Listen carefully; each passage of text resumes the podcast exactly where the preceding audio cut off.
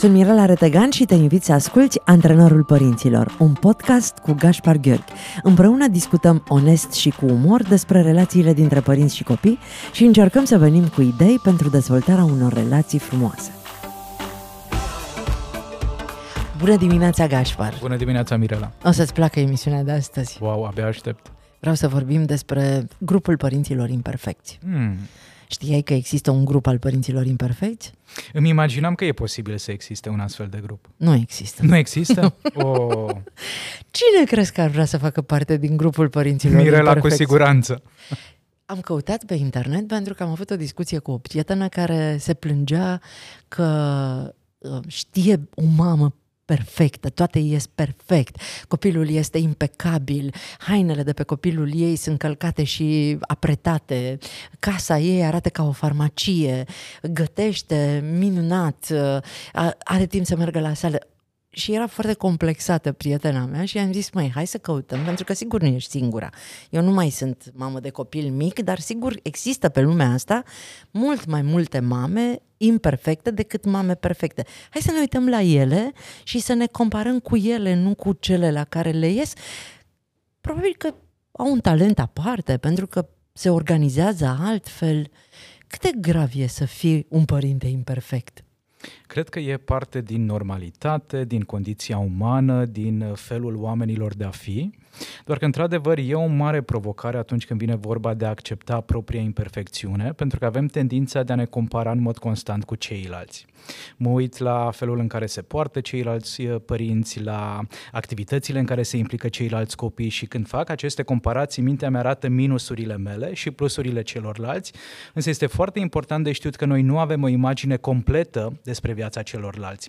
Văd doar atât cât ceilalți îmi permit să văd. Dincolo de ușile închise, dincolo de hainele frumos apretate, dincolo de vacanțele exotice, s-ar putea să fie multe nevoi care acestor copii nu le sunt îndeplinite. Însă mintea mea și imaginează că viața acolo e perfectă, doar la noi sunt certuri, jucării aruncate, provocări, dificultăți, cuvinte urâte care zboară prin casă. Cum arată o mamă perfectă? Nu cred că există așa ceva. Și îndrăznesc a spune că în cei 16 ani de când lucrez în cabinet nu am auzit pe nimeni să uh, se ridice la acest nivel. Și de ce? Pentru că doar Dumnezeu e perfect. Ființa umană nu e perfectă, suntem cu toții o lucrare în curs de dezvoltare, avem nevoie să învățăm, să ne dezvoltăm. Și probabil că dacă cineva se identifică cu această perfecțiune, va suferi extrem de mult pentru că nu va putea să relaționeze cu cei din jur, nu va putea să aibă o relație de cuplu fericită, o relație de parenting fericită, pentru că noi suntem cu toții minunat de imperfecți. Știi, eu nu mi-am dorit niciodată să fiu o mamă perfectă, dar mi-am dorit mereu să fiu o mamă bună. Uh-huh. Am muncit de 20 de ani de când sunt mamă să fiu mai bună în fiecare zi și îți mărturisesc că abia acum îmi iese. acum chiar reușesc să evit situațiile conflictuale, reușesc să evit reproșurile, reușesc să evit felul intruziv de a interveni în viața copilului meu atunci și impulsiv. Cu asta am lucrat în fiecare zi. Ce înseamnă pentru tine o mamă bună? Noi în psihologie folosim termenul de mamă suficient de bună sau părinte suficient de bun. Acesta este părintele care zi de zi se străduiește să ajungă la o versiune mai bună a sa, fără să se compare neapărat cu cei din jur, ci mai degrabă să fie atent la propriile nevoi, la nevoile copilului și la nevoile familiei.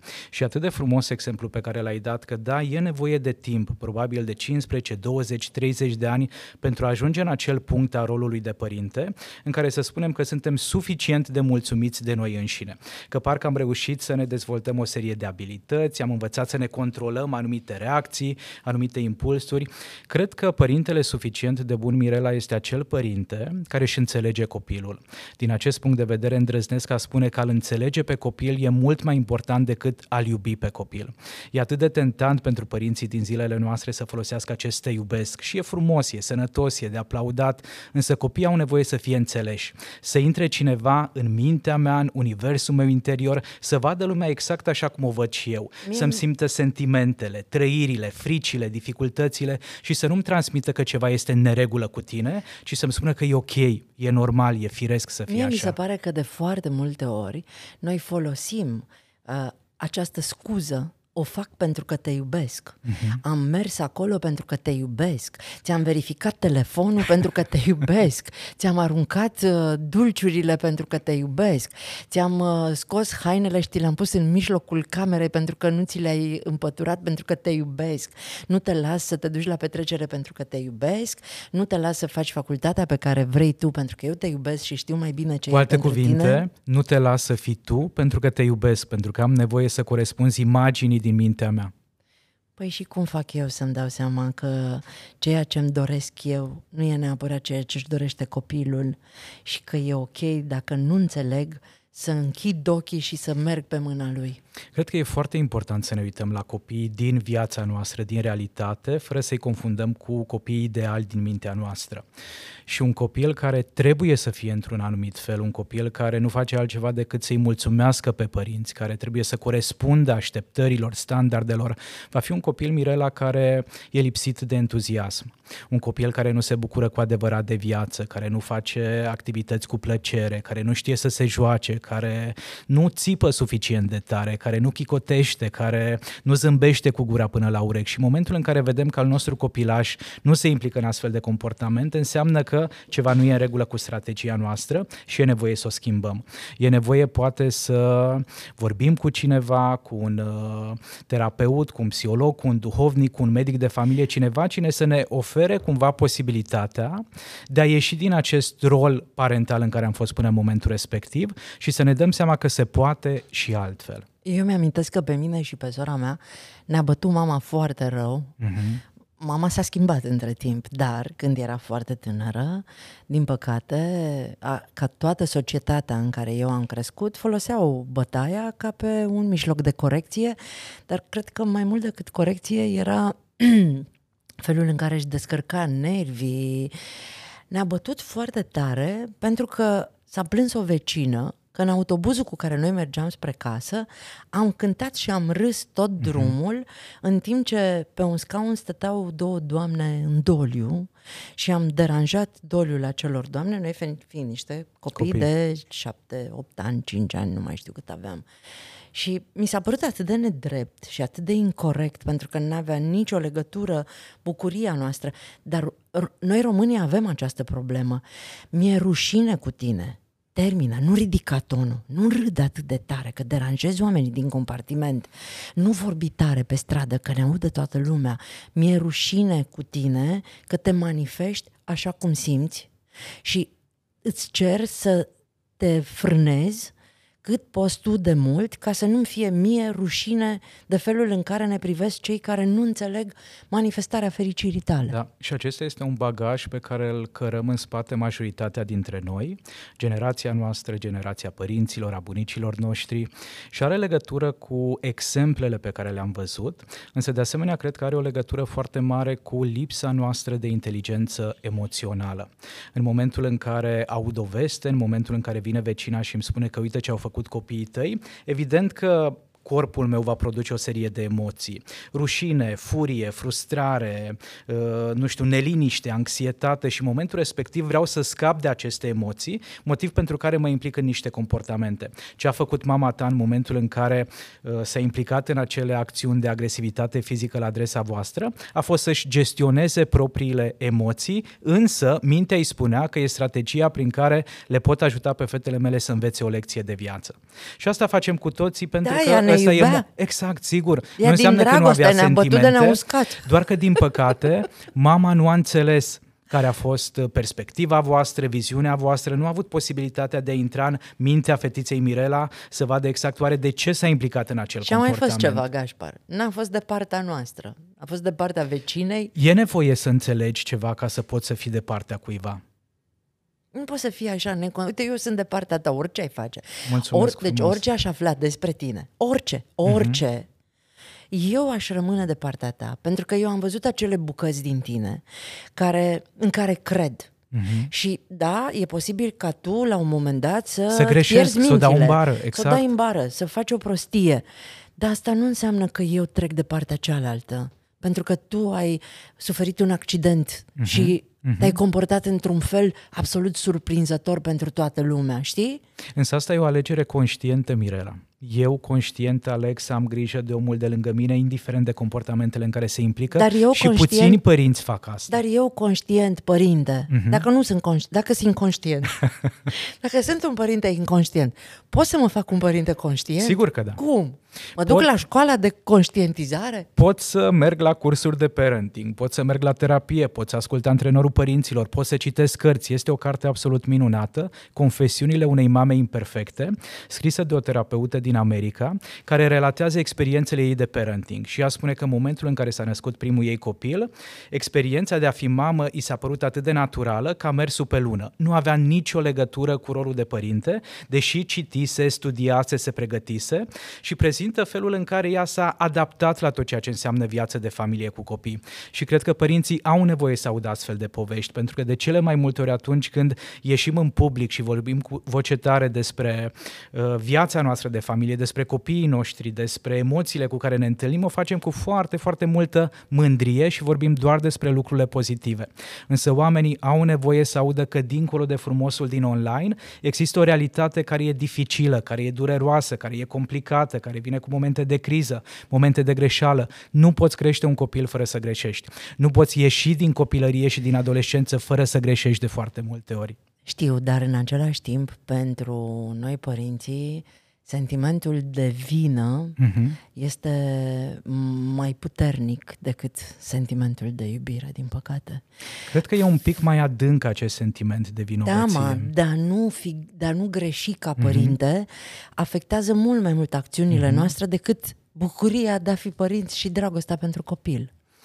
Sigur, pentru că nu am fost încurajați de mici să ne acceptăm latura mai uh, dificilă, mai complicată, pentru că nu știm cum anume să trăim, să relaționăm în așa fel încât vinovăția să nu ne afecteze la modul cel mai serios relațiile cu cei dragi. Hai să vedem ce faci sau ce face un părinte atunci când apare emoția de vinovăție. Facem asta după pauză? Facem asta după pauză. Pentru că aș vrea înainte de pauză să facem așa o scurtă recapitulare. Uh-huh. Care sunt lucrurile care mă fac pe mine, mamă, să mă simt imperfectă? Probabil că foarte multe comportamente negative ale mele și ale copilului și e ok să mă simt un părinte imperfect, pentru că perfecțiune nu există. Este mult mai benefic și mult mai important să mă întreb ce pot face pentru a fi un părinte suficient de bun. Și asta înseamnă că e nevoie să rămân conectat cu copilașul meu, Știi, și să pun... O să, o să te întrerup puțin, că îmi sună într-un fel părinte suficient de bun, uh-huh. eu înțeleg exact ce spui, uh-huh. dar în virtutea tuturor programelor cu care noi am venit din copilărie, sentimentul ăsta de suficiență, uh-huh. știi? Adică nu prea îmi convine să mă mulțumesc cu suficiența, eu trebuie să tind spre mai mult decât suficient. Uh-huh. Ce înseamnă, de fapt, suficient de bun? Părintele suficient de bun e fiecare dintre noi care se străduiește zi de zi să fie mai bun decât a fost ieri. Și aici e foarte important să nu avem o singură definiție asupra conceptului de suficient de bun. Mirela e suficient de bună în felul ei, a avut nevoie de 20 de ani pentru a fi mamă și pentru a ajunge în acel punct în care să fie mulțumită. S-ar putea ca o altă mamă să ajungă mai repede sau mai târziu. Aici nu aș vrea să comparăm rolurile între n-aș vrea, N-aș vrea Însă să noi aibă 20 de... de ani nevoie. Ce facem zi de zi ca să fim mai buni? Suficient de buni. Ne uităm în ochii copilului și încercăm să vedem lumea prin uh, perspectiva lui. Încercăm să fim fizic cât mai aproape de copil, mai ales atunci când e micuț. În momentul în care e mare, acceptăm că modul de a ne apropia de copil s-ar putea să fie prin e mail WhatsApp-uri și alte story-uri pe, pe Instagram. Ne uităm să vedem dacă într-adevăr valorile noastre importante sunt promovate la nivelul familiei, dacă copilașul merge în direcția în care își dorește el, dar să ducă mai departe valorile noastre, bunătate, înțelegere, pozitivitate, grijă, atenție și așa mai departe.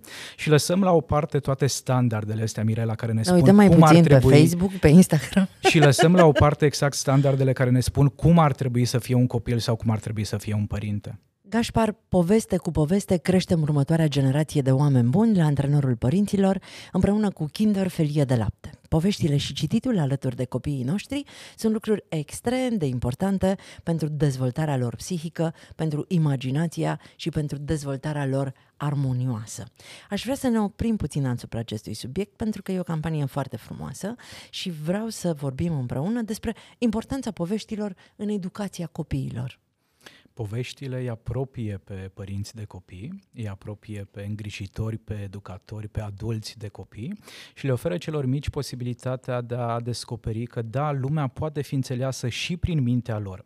Pentru că poveștile de cele mai multe ori sunt gândite, sunt create în așa fel încât să aibă mai mult sens pentru copil decât pentru adult. Și în momentul în care ești mic și te uiți la părinții tăi care sunt mari, frumoși, înalți, ai impresia că ei se descurcă atât de bine în această lume și că tu nu faci o treabă treabă atât de bună. E bine, povestea te ajută să îți dai seama că da, lumea poate fi dificilă, complicată, însă și tu ai resursele necesare pentru a te descurca. Și cred că ceea ce le aduc uh, poveștile copiilor Mirela e sentimentul de încredere. Eu pot, eu sunt capabil. Iar atunci când vine vorba de educație, cel mai important element din punctul meu de vedere e această încredere în faptul că în funcție de efortul pe care îl depun, mă pot descurca mai bine sau mai puțin bine. Și apoi din povești noi uh, învățăm principalele valori. Absolut. Eu în povești am învățat să fac diferența între atitudinea pe care o are fata babei și atitudinea pe care o are fața, fata moșului, în fața noului, în fața nevoii de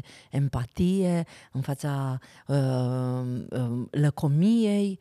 Sunt toate lucrurile cu care noi plecăm în viață și pe care le găsim atât de frumos puse în poveste. Exact. Povestea mă ajută să realizez că, de fapt, în funcție de comportamentele în care mă implic, sunt niște consecințe. Comportamentele pozitive pot duce la rezultate pozitive, comportamentele negative creează durere și suferință. Și dacă tot vorbim despre importanța educației, poveștilor în educația copiilor, mie mi se pare că societatea românească ar fi mai sănătoasă dacă profesorii s-ar gândi să pună într-o poveste tot ceea ce... Mi se pare că lipsește puțin povestea exact, din școala din păcate, românească. Exact, exact. Atunci când copilul ajunge la școală, vrem să-l confruntăm cu o realitate dură și îl scoatem din această lume a poveștilor, deși mintea umană în continuare funcționează pe principiul poveștilor. Profesorii ar putea să transmită informația mult mai ușor, elevii ar învăța mult mai bine dacă am avea această creativitate pe care să ne o permitem la clasă. Întotdeauna m-am gândit, uh, dar știi că mie mi se trage de la tata.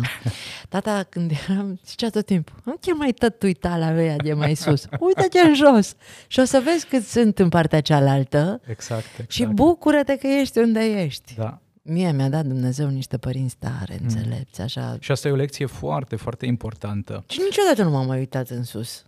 Ok. Nici nu am trăit sentimentul de invidie niciodată, dar uh, recunosc că uh, dacă a fost vorba să mă lupt pentru copilul meu, uh-huh. indiferent că a trebuit să o fac cu învățătoarea, cu ceilalți părinți, cu oricine... Nu ai evitat. Nu m-a interesat nici ce mașină are ăla, nici pe cine are în spate, nici uh, ce vacanțe face. Am avut un singur scop, cel de a fi de partea copilului meu. Uh, cum facem cu emoțiile de vinovăție, pentru că astăzi vrem să vorbim despre părinții imperfecți. În momentul în care ne comparăm, în momentul în care vedem diferențele, în momentul în care ne dăm seama că alții se descurcă mult mai bine decât noi, s-ar putea să, sim mult, să simțim multe emoții, iar una dintre aceste emoții e vinovăția. Și întrebarea e ce fac într-o astfel de situație. În momentul în care simt vinovăție, ce trăiesc în corp, Mirela? Care e experiența ta?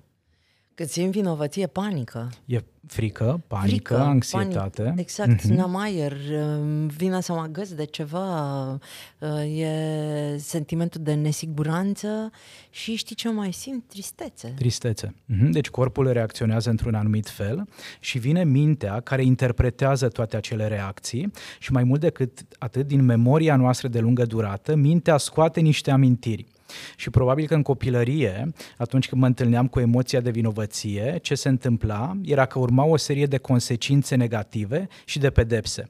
Felul în care am fost crescuți majoritatea dintre noi, atunci când o dădeam în bară, atunci când greșeam, era să fim pedepsiți prin violență fizică, pus la colț, nu, nu se vorbea cu noi, nu mai primeam mâncare, nu mai erau jucării și așa mai departe. Și evident că creierul meu a învățat că în momentul în care apare emoția de vinovăție, ceva rău se va întâmpla.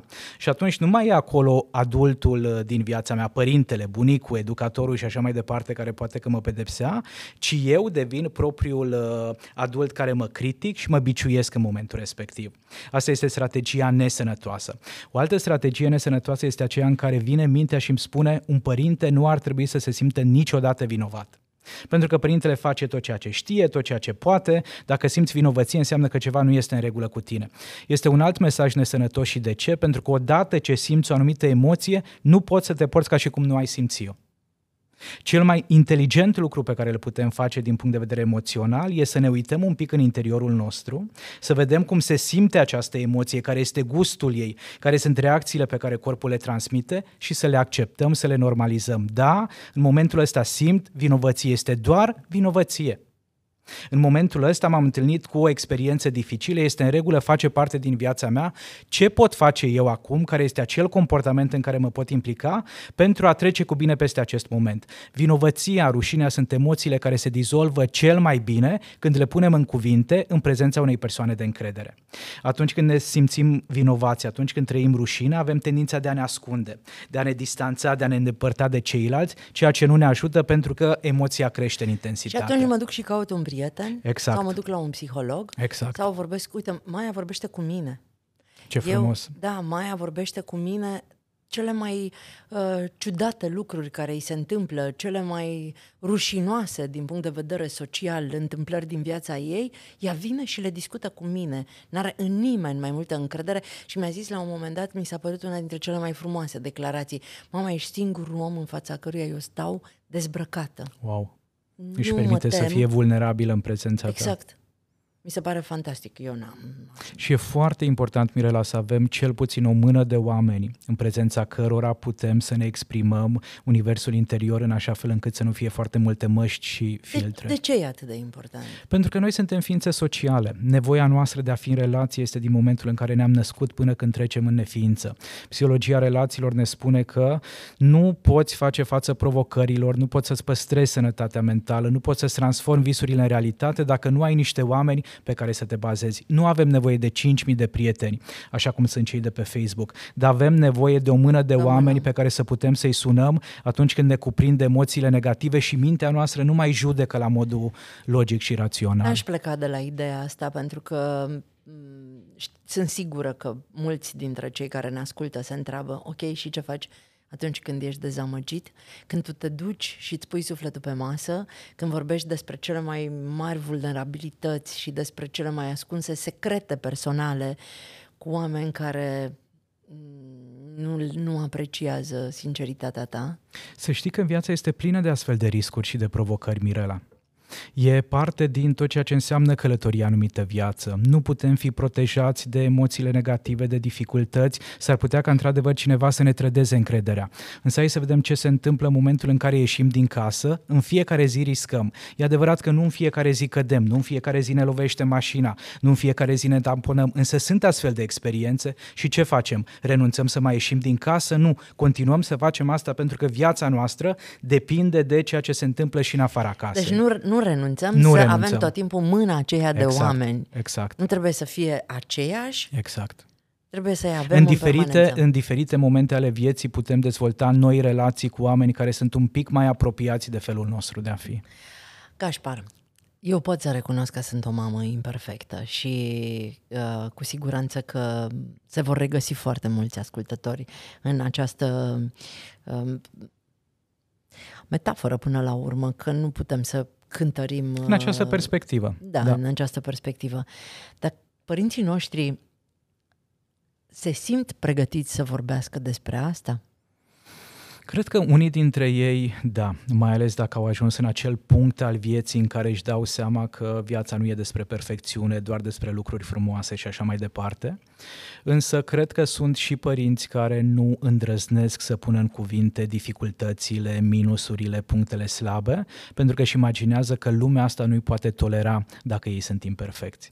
În momentul în care începi să vorbești despre minusurile tale, automat e nevoie să-ți asumi și greșelile și poate să te uiți la copil în așa fel încât să spui îmi pare rău pentru ce am făcut acum 20, 30, 40 de ani și pentru asta e nevoie de forță, e nevoie de o tărie de caracter Uh, să poți să pui acele cuvinte uh, cu voce tare în interacțiunea dintre tine și copil. Da, îmi pare foarte rău, Mirela, pentru că acolo și atunci în povestea cu autobuzul am fost atât de lipsită de înțelegere și de empatie. Sau da, Gașpar, îmi pare foarte rău că plângeai atât de mult când te duceam la grădiniță și nu știam cum anume să te susțin, cum anume să fiu alături de tine.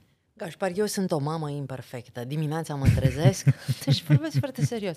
Eu sunt o mamă imperfectă. Nu am gătit niciodată uh, cele mai bune mâncăruri, uh-huh. nu am avut niciodată casa lună farmacie, cum zice maica mea, nu am fost întotdeauna prezentă în fiecare moment în care copilul meu avea nevoie de ceva.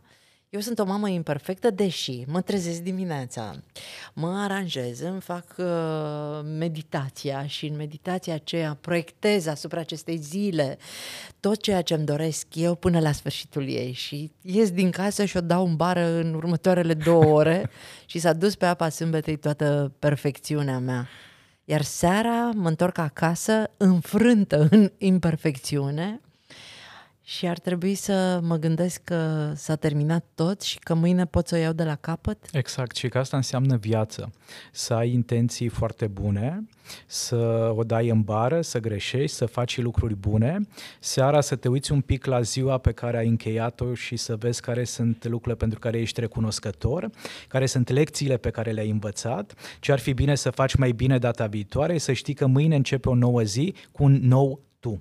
În ziua următoare pot să fiu altcineva decât am fost în ziua anterioară. Ce idealuri ar trebui să ne setăm ca părinți ca să nu mai suferim atât de mult de sentimentul de vinovăție? Să nu ne mai biciuim atât de tare pentru faptul că n-au reușit copiii noștri ceea ce noi visam să se întâmple în viitorul lor. Cred că e important, Mirela, să facem spațiu emoțiilor în viața noastră și în familia noastră. Toate emoțiile ar trebui să se regăsească în fiecare casă și să ne amintim că nu suntem Dumnezei. Doar Dumnezeu poate avea un plan pe care să-l ducă cu bine până la capăt. Noi, oamenii, avem planuri limitate, minuscule, care trebuie adaptate, ajustate în funcție de diferitele contexte de viață.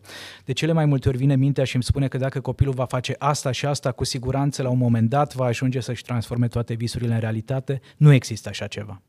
Planurile noastre sunt mult prea limitate pentru a putea să prezicem corect ce se va întâmpla în viitor. Deci cumva să coborăm cu picioarele pe pământ, să realizăm că, da, dorințele noastre, viziunile noastre s-ar putea să aibă niște limite și să rămânem flexibili la minte. Da, până astăzi am crezut că perfecțiunea există, după ce am ascultat pe Mirela și pe Gașpar la radio mi-am dat seama că nu există perfecțiune, nu trebuie să fiu perfect, să nu mai îmi duc energia în direcția asta, ci să fac alte lucruri care sunt mai sănătoase. Păi stai puțin. Stai puțin că mi-ai dat altă bătaie de cap. Dacă eu sunt o mamă imperfectă, și copilul? Că am crescut un copil imperfect. Exact, exact. Și e minunat că e așa. Cum să spui așa ceva despre Un copil imperfect meu? e un copil care va fi fericit, care va ajunge departe în viață. Doamne ferește, gașpar! tu, tu îți dai seama? Gândește-te la reacții, da? Aha. Să mergi să spui, vai ce copil imperfect aveți! și cu toate astea este frumos, este minunat, este extraordinar, e deosebit, e unic. Și când mama aceea va simți cum îi arde stomacul și o cuprinde furia, să zic, stați liniștită, trăiți o emoție foarte puternică. Și să știți că și în dumneavoastră există un copil invizibil, imperfect și e ok să fie așa. Știi că folosim foarte des. Da, Doamne, da. e perfect copilul ăla. Și nu e, e perfect. E perfect în imperfecțiunea lui. Doamne, am o veste, nu e perfect. Copilul dumneavoastră este perfect. Nu e perfect, doamne. Lăsați că mi-a zis mie, Gașpar, că nu e perfect cât de mult afectează uh, echilibrul unei mame toată propaganda asta pentru perfecțiune. Naște natural, fă cursuri de gravidă, de lăuză, fă cursuri de mamă de bebeluș, fă cursuri de mamă de copil mic, uh, du-te și învață cum să fii părinte de adolescent, alăptează până se însoară, uh, fierbe scutecele, nu le folosi pe celelalte, uh, respectă programul de somn, dă de mâncare numai bio. Că de aici ne vine stresul că nu suntem perfecte, știi? Toate Pentru că ne mesajele, bombardează da. toată m, societatea cu... Societatea ne spune cum ar trebui să fim. Nu, cred că societatea ne spune ce vor ei să vândă. Mhm. În funcție de produsele pe care vor să le vândă, tu trebuie să alăptezi o anumită perioadă Da, de timp, da. tu trebuie să folosești anumite scutece, tu trebuie să stai anumit, un anumit timp cu copilul tău în funcție de produsul care se află în spatele acelei campanii. Exact și e foarte important să știm că acest drum pe care tu l-ai prezentat, Mirela, cu toate aceste mesaje de care ni se spune că trebuie să ținem cont, este drumul către problemele de sănătate mentală. Anxietate, depresie, burnout, epuizare, acesta este drumul. Sigur că e important să rămânem deschiși la minte și să vedem ce spun cei din jur, însă de asemenea este foarte important de văzut în ce măsură acele informații se potrivesc cu viața noastră, cu familia noastră, cu copilul nostru, cu felul nostru de a fi. S-ar putea ca într-adevăr să fie familii în care somnul să conteze foarte, foarte mult, dar adulții să nu fie atenți atât de mult la rezultatele școlare ale copilului sau familii în care inteligența emoțională și inteligența relațională să fie mult mai importante decât felul în care mă îmbrac, calitatea materialului pe care îl pun pe corp, pentru că nu poți să ții cont de toate aceste sfaturi, însă merită să vezi ce se potrivește cu tine. În funcție de forma familiei tale, în funcție de nevoile membrilor familiei tale, să vezi care este varianta cea mai bună pentru ca voi să vă puteți simți suficient de bine, pentru că altfel îți dai seama că ajung copiii la liceu și că tu nu te-ai bucurat deloc de experiența de părinte. Se căsătorește băiatul, se căsătorește fata și mă întreb unde au trecut cei și tu 20-30 suferi că nu de l-ai ani. alăptat doi ani. Exact, exact, exact. Da, Gașpar, mai, am- mai am o problemă. Știi că dacă tu n-ai loc la cabinet, eu mă folosesc de timpul ăsta și eu sunt pacientul tău universal. Uh, petrecem timp de calitate cu copilul nostru. Când? Cât? Restul ce timp e? aha. Știi? Că ce, adică cum petrec timp de calitate? Am petrecut timp de calitate cu copilul două ore în parc. Bine, și restul de 22, ce timp ai petrecut cu copilul tău? Nu în calitate? Asta e o altă recomandare pe care specialiștii în parenting, psihologii, psihoterapeuții o evidențiază destul de des și de regulă se referă la a avea câteva momente de interacțiune în care nimic altceva nu contează decât energia, comportamentele, interacțiunea dintre mine și copil. Și părinții au tendința de a spune, da, toată ziua sunt cu copilul, însă s-ar putea ca pe parcursul a 6-7 ore pe care le petrec cu copilul să vorbesc la telefon, să gătesc, să citesc ziarul, să curăț prin casă și așa mai departe și ăsta nu e neapărat timp de calitate. Sunt de acord cu tine. În același timp, dacă nu-mi spui că vorbim despre niște momente speciale Absolut, pe care da. trebuie să le dedicăm copilului, eu mă frustrez. Și iar zic că sunt imperfectă. Și că Simona a stat șapte ore cu copilul timp de calitate și eu n-am stat decât cât i-am citit povestea și am povestit cu el după ore Și asta e ce ok. s-a întâmplat. știi? Diferențele sunt absolut în regulă. Cred că în noi ar fi minunat dacă am insista un pic mai mult asupra acestor aspecte. Știi că tu ești pedepsa lui Dumnezeu pentru mine, pentru că foarte mult timp eu am spus că am o problemă cu ideea de parenting. Bă, nu-mi place, nu-mi place Mhm. asta cu parenting-ul deloc. Și mi l-a trimis Dumnezeu pe Gașpar, care folosește foarte natural această expresie. Și Ne mai vorbim de faptul că ceea ce faci tu cu Gașca Zurli e o formă de parenting din punctul meu de vedere. Dar nu-mi plăcea mie cum sună, Mhm. știi? Mi se părea așa, prea, la fel mi se părea... Era prea tehnic. Exact. Și o- oamenii au tendința de a se înregimenta Aha. în chestiile tehnice pentru că e mult mai simplu să-și evalueze uh, implicarea. Da, da. Eu vin cu o altă idee de a lăsa spațiu cât mai liber și de a face ceea ce apuci să faci. Ce să zic? Mulțumesc! Și eu. Mi-am dat seama că am crescut un copil imperfect, la cât de imperfectă sunt. Mama nu era o femeie perfectă, era foarte harnică, dar exagera cu concepțiile despre muncă. Era o plasă de siguranță bună, dar prea autoritară. Era curajoasă, dar seta limitele atât cât le putea ea cuprinde. Mergea la biserică, dar zicea că are încredere în Dumnezeu în timp ce se temea pentru ziua de mâine. Acum s-a transformat într-o mamă simpatică și veselă, o ador așa cum e, înțelegătoare, empatică, liberă și credincioasă își dă voie să fie imperfectă hmm. și eu mă simt în siguranță cu ea. Ei i-au luat 70 de ani, mie mi-au luat 50 de ani. Gașpar, îți promit că părinților care ne ascultă nu le mai, mai lua atât de mult. Hmm. Ați ascultat Antrenorul Părinților cu Mirela Retegan și Gașpar Gheorghe, un podcast pentru părinții curajoși care cresc copii fericiți.